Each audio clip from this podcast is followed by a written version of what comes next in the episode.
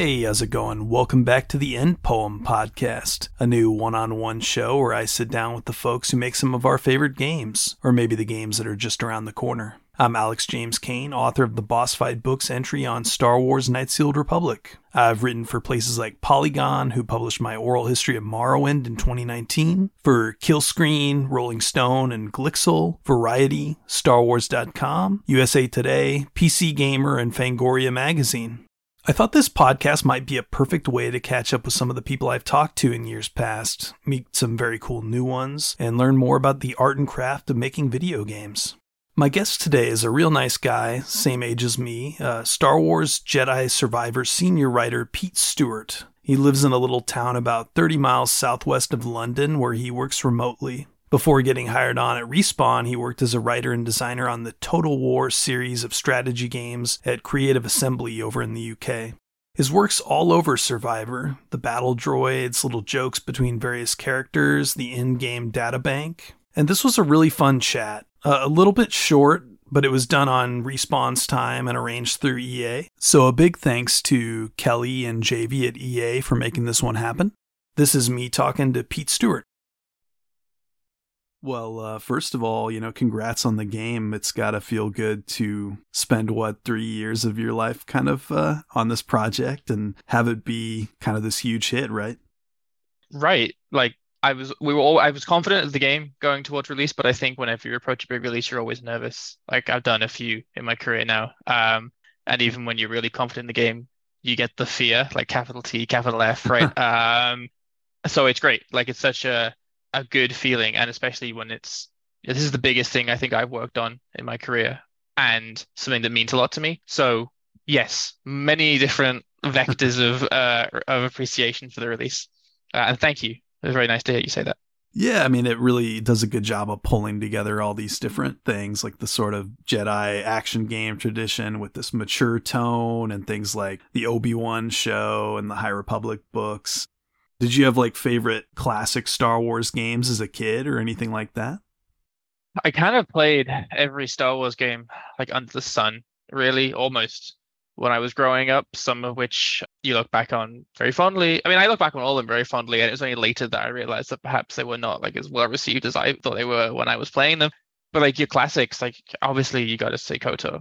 You can't really feel obliged to it. Although I would say Knights of the Old Republic 2 is probably my personal favorite over the first one, if only for Kreia, right? I came back to the Jedi Knight games quite a lot, and I think you can see DNA kind of come from those into what we have in parts of the Jedi games. And I always dabbled in the strategy games. There was one, I guess you guys called it Star Wars Rebellion, and we called it Empire. And what did we call it? Supremacy. We called it Supremacy. Sorry, not Empire. Well, that was a different one. And I was incredibly obsessed with that. And that's where my love of the finer detail of the Star Wars universe comes from, how the Empire works and planets and my weird little knowledge of Star Wars planets that may or may not be legit anymore, but they're all stuck in the back of my head. So yeah, it's easier for me to for you to say games that I might not have played, which isn't to make myself sound like some kind of walking Star Wars encyclopedia. I just really played a lot of those Star Wars games when I was younger. Do you have sort of a first significant memory of a video game or a console? Outside of Star Wars? Yeah. I remember the first console I had that was my own that became the big deal was my N64. But even before that, I kind of got my brother's Mega Drive. I guess it's Sega Saturn. Is that what you guys called it? A hand-me-down. I remember playing that in my bedroom on a black and white television and thinking that was what it was meant to be because I didn't have the color set. And playing Sonic on that and Sonic 2. Those are the formative vignetted memories I have of playing games. And then when the N64 came along, there was GoldenEye, there was Ocarina of Time, and then there were Shadows of the Empire, which speaks for itself. And those are the big three. That started my Nintendo love and my Zelda love, which just kept going and going and going. So this N64 would be the big, I think, the introduction, the gateway.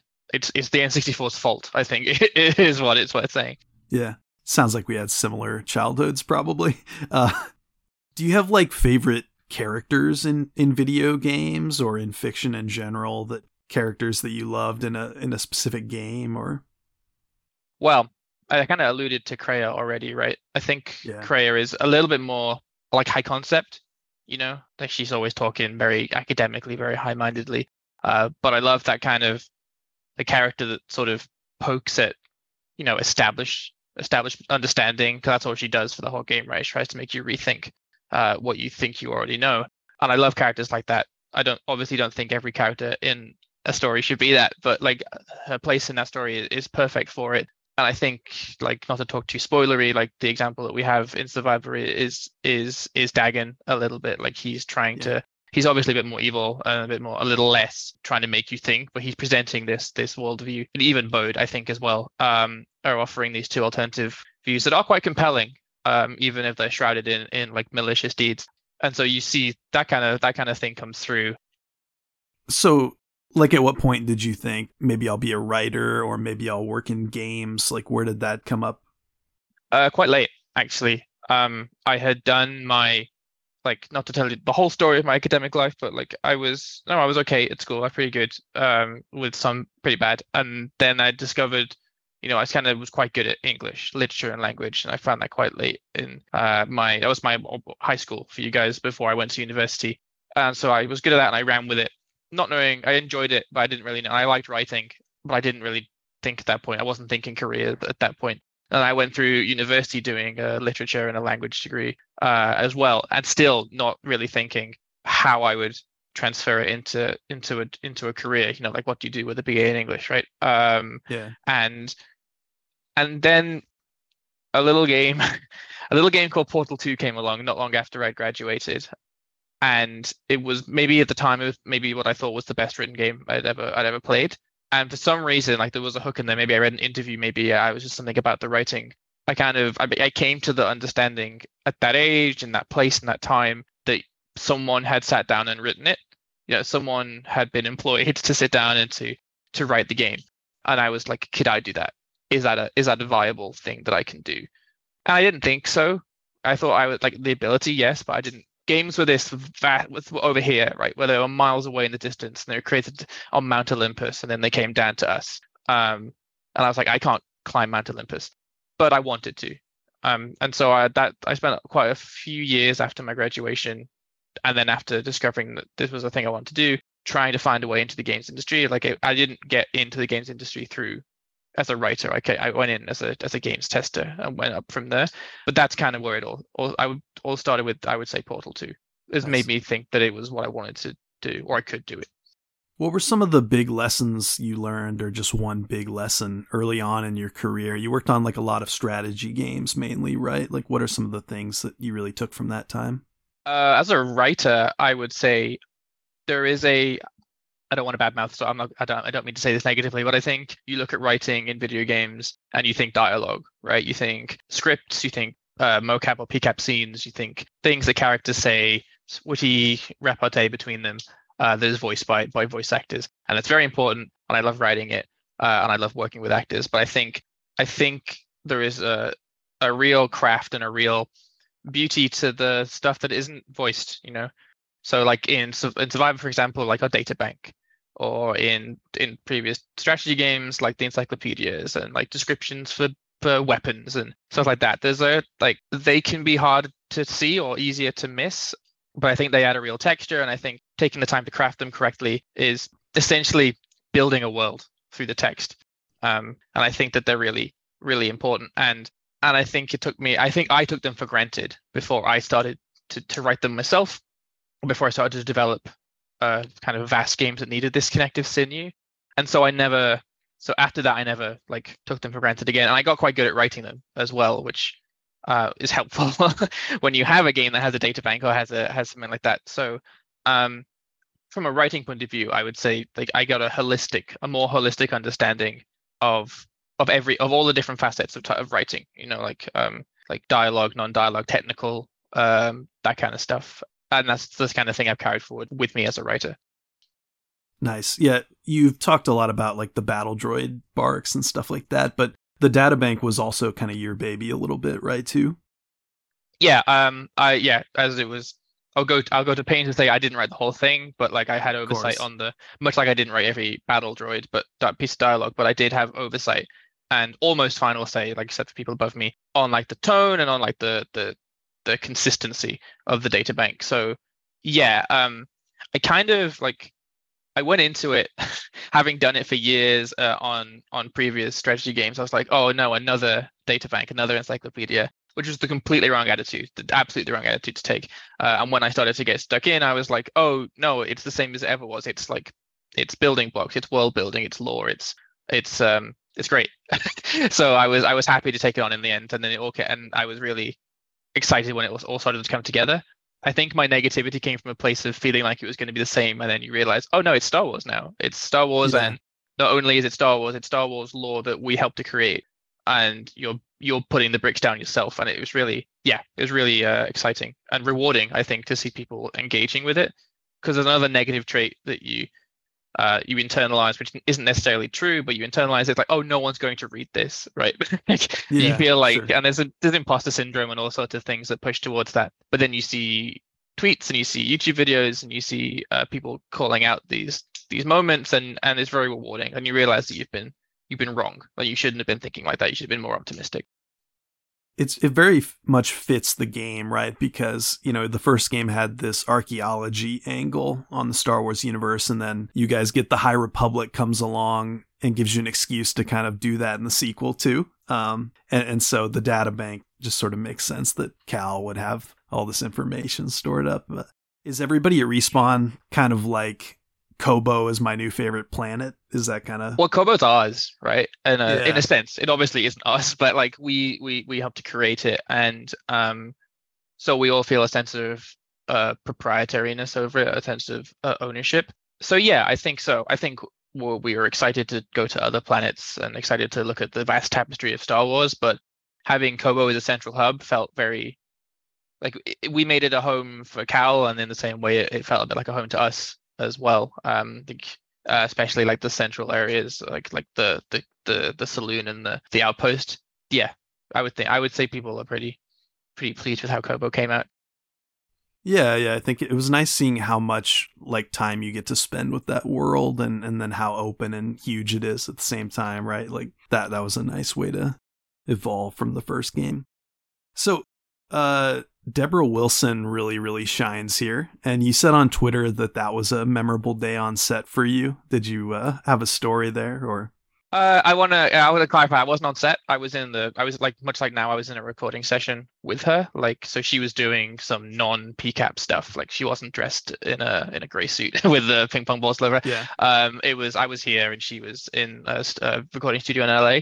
Like, I don't recall it being particularly not to burst the bubble. Unfortunately, I don't like recall it being like it wasn't a memorable session. She wasn't doing any pickups for like the massive scene. I don't know whether I can spoil it, even though the game's in a few weeks. Like for like her big moments, but she was doing smaller stuff like hub conversations, like you would have with her on Jeddah and things like that. And although like you know, it's not a big moment, I actually take a lot of joy out of these smaller, you know, more intimate conversations. Like our hub conversations are really delightful and really can be quite intimate. So hearing Deborah just kind of doing these lines, like talking to Cal about the Force or talking to Cal about like why they split apart and that kind of thing, it's really pleasant, like just to watch. And she's like a force of nature, even when she's not. And like the minute she's not being Sia, like Deborah's back, and Deborah's like a huge personality and really fun to be around. And like I say, I didn't really sit there and do much, didn't do much talking to her, unfortunately. I would have loved to sit and chat with her all day, but just watching her work is just too much fun. Yeah, I mean, I imagine like Cameron Monaghan and Tina were like around a lot as well. Did you ever get to kind of give them input on anything, or was that sort of filtered through Tom Keegan? Or so Tom is like our PCAP director, so he would deal mostly with the scenes on the PCAP stage, like on the sound stage. And so like the lead writer would be there, and like our cinematic director would be there, and our narrative director would be there. I'd mostly like worked with Cameron again in the booth. So when he was doing stuff for like the levels that didn't have cutscenes, so when you're running through the canyon in the like Dredger Gorge, the very beginning, right? That was one of the levels that I oversaw. So I would work, we'd sit with Cameron in the booth and we'd go through the level like line by line, and I would give him context on what he was doing, where he was doing it, and you know what cinematics he'd done, and he would remember the things he'd done on the soundstage, and then he would remember what the cinematic that was coming up. And so together we would paint a picture of where he was at, like where Cal was at. So I worked pretty, like on all of my levels, I would say I worked pretty extensively with Cameron, but I wasn't ever on the stage with him. Tina, a bit different. I didn't work on like Jedha so much, or a lot of her like the bulk of her stuff is. So I didn't actually get to do that much work. I did do some writing for Merrin, but I didn't get to actually work with Tina a great deal, which is my loss. Yeah, absolutely my loss. But I was, yeah, I mostly Cameron and Noshir, the two kind of like guys I work with the most from like the main cast, and then obviously all of the battle droids, all the stormtroopers, most of the systemic kind of cast of characters I spent a lot of time with as well. Is there a particular line of dialogue that you're especially fond of or proud of that you can remember? Yeah, actually, there's a few. Like in the Lucrehulk, there's a lot of Noshir's lines, right? And there's a couple jokes in there that I'm really proud of. Like, and they're little jokes. I call them jokes for me, even though I've learned later that people laugh at them. There's a joke where you're climbing up the side of a ship and up the side of Lucrehulk, and Bode's like, you know, I broke into a freighter on Denab once, and Cal's like, oh really, any useful tips? And he's like, no, it's absolutely nothing like a Lucrehulk. And he's like, I don't know why I even mentioned it, and just makes me laugh, and I don't think anyone else laughed when I pitched it in the room, but I was insistent that we keep it. So that's like the little lighthearted thing. But there's also a conversation where Bode talks about his daughter on the Lucrehulk, like it's like a mini hub conversation you can have with him by a meditation point. He's talking about like how he would watch the ships take off with her from Birin, and I liked it. I liked putting a little heartfelt moment in there. There's also, it's a multiple choice where either Bode will talk about his daughter or Cal will talk about like Prof or back on Braca, and I really liked that conversation. I was really happy with how that came out, because you know it's like, it's fun to have jokes. It's fun to make battle droids laugh, and it's something that comes like quite enjoyable to me, and I enjoy doing it. But like digging into characters is, you know, one of the strong reasons why I wanted to take this job in the first place. So it was really gratifying to get those moments and to get them in gameplay as well, and not necessarily tie them to a cinematic, which are big, but like feeling them in the level as well is a really big deal to me and to us. So yeah, I really like that kind of stuff.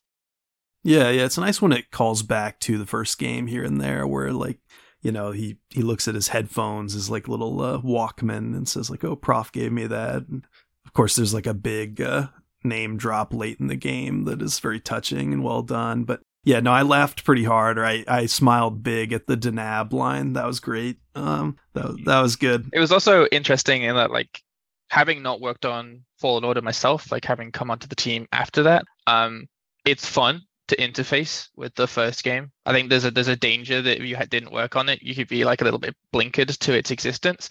So like I went to trouble to make sure, and like, obviously everyone on the team was making sure that we made it feel contiguous and continuous. But I wanted to put something. I wanted to also sort of check myself that I was engaging with the first game in the right way, and it feels like I was. Hopefully anyway. But yeah, it was good to call back, even if sometimes you feel like a bit of an imposter doing so, because at that time it wasn't your project. Now it is, but like that was something else. Jedi Fallen Order was a thing I looked at from a distance and thought, wow, that's really cool. And now I'm, in a sense, I'm like one of the stewards of it, which feels very strange. Do you look back at like your sort of past with Star Wars and have a particular story or two that feel really special to you personally outside of games? Outside of games, I mean, it's interesting because like Star Wars is this massive media franchise that's like mostly about movies, right? But also, I defined a lot of my growing up through video games, so it's hard to separate them. But like I remember, like the first Star Wars film I saw when I was very young. I must have been like 6 or something like that. We had I think my friend had the VHS of the Empire Strikes Back. So I watched them in the wrong order for a start, which is a terrible place to begin. But, you know, it was Empire Strikes Back, so it was great. And I remember being like, I don't remember it like the film, like in like full grain crystallized memory, but I remember thinking it was something really cool. I was like 6 or 7, so it couldn't have been like sticking in my head too much. But I remember like the big Star Wars moment of my youth was, you know, in the late 90s when the special editions, 1997, I think it was, when like the special edition came out, and I would have been 8. And that's when I got to go to the cinema to see them. And, you know, everyone now I look back was talking about the changes that were made at me. This is that to me, that's like the definitive Star Wars original trilogy edition, right? And that was kind of when I lost my mind, you know, like for Star Wars. And then it was followed like whip crack a couple of years later by like the Phantom Menace, right? And again, I was just like, oh, I guess this is what I'm. This is my entire personality now. But I always come back to, because I remember watching. I had the VHS box set of the Star Wars Special Edition, like the silver box where if you push the two halves together, it made a funny noise. And I remember watching Return of the Jedi over and over again. And there's something special to me about, like, even now when I still watch it, like I was watching some clips from it last week just to, like, you know, because that's how I am. From Return of the Jedi, like, you know, a lot of people say Empire Strikes Back is their favorite film, but I can't watch like the Death Star run or the Battle of Endor, right, without feeling like it's like I'm watching something really special. I often think like what it must have been like to watch it in the 80s, right? Like it must have been absolutely incredible, like ridiculous, because even with all of the changes that have been made in the special editions, like it's pretty much still the same sequence of events, you know, all filmed with like miniatures and all filmed with practical effects and like rotoscoping and that kind of stuff. And it's a marvel, and like it still puts like hairs on the back of my neck down end when I watch that kind of stuff. So there's no, I don't have like a defining. I remember when I was X and like I met Darth Vader or something like that, unfortunately. But I do remember the feeling of seeing these films the first time. In terms of like the day-to-day job, like what sort of advice do you have or do you give the folks looking to work in games? Like in any capacity or like as a writer?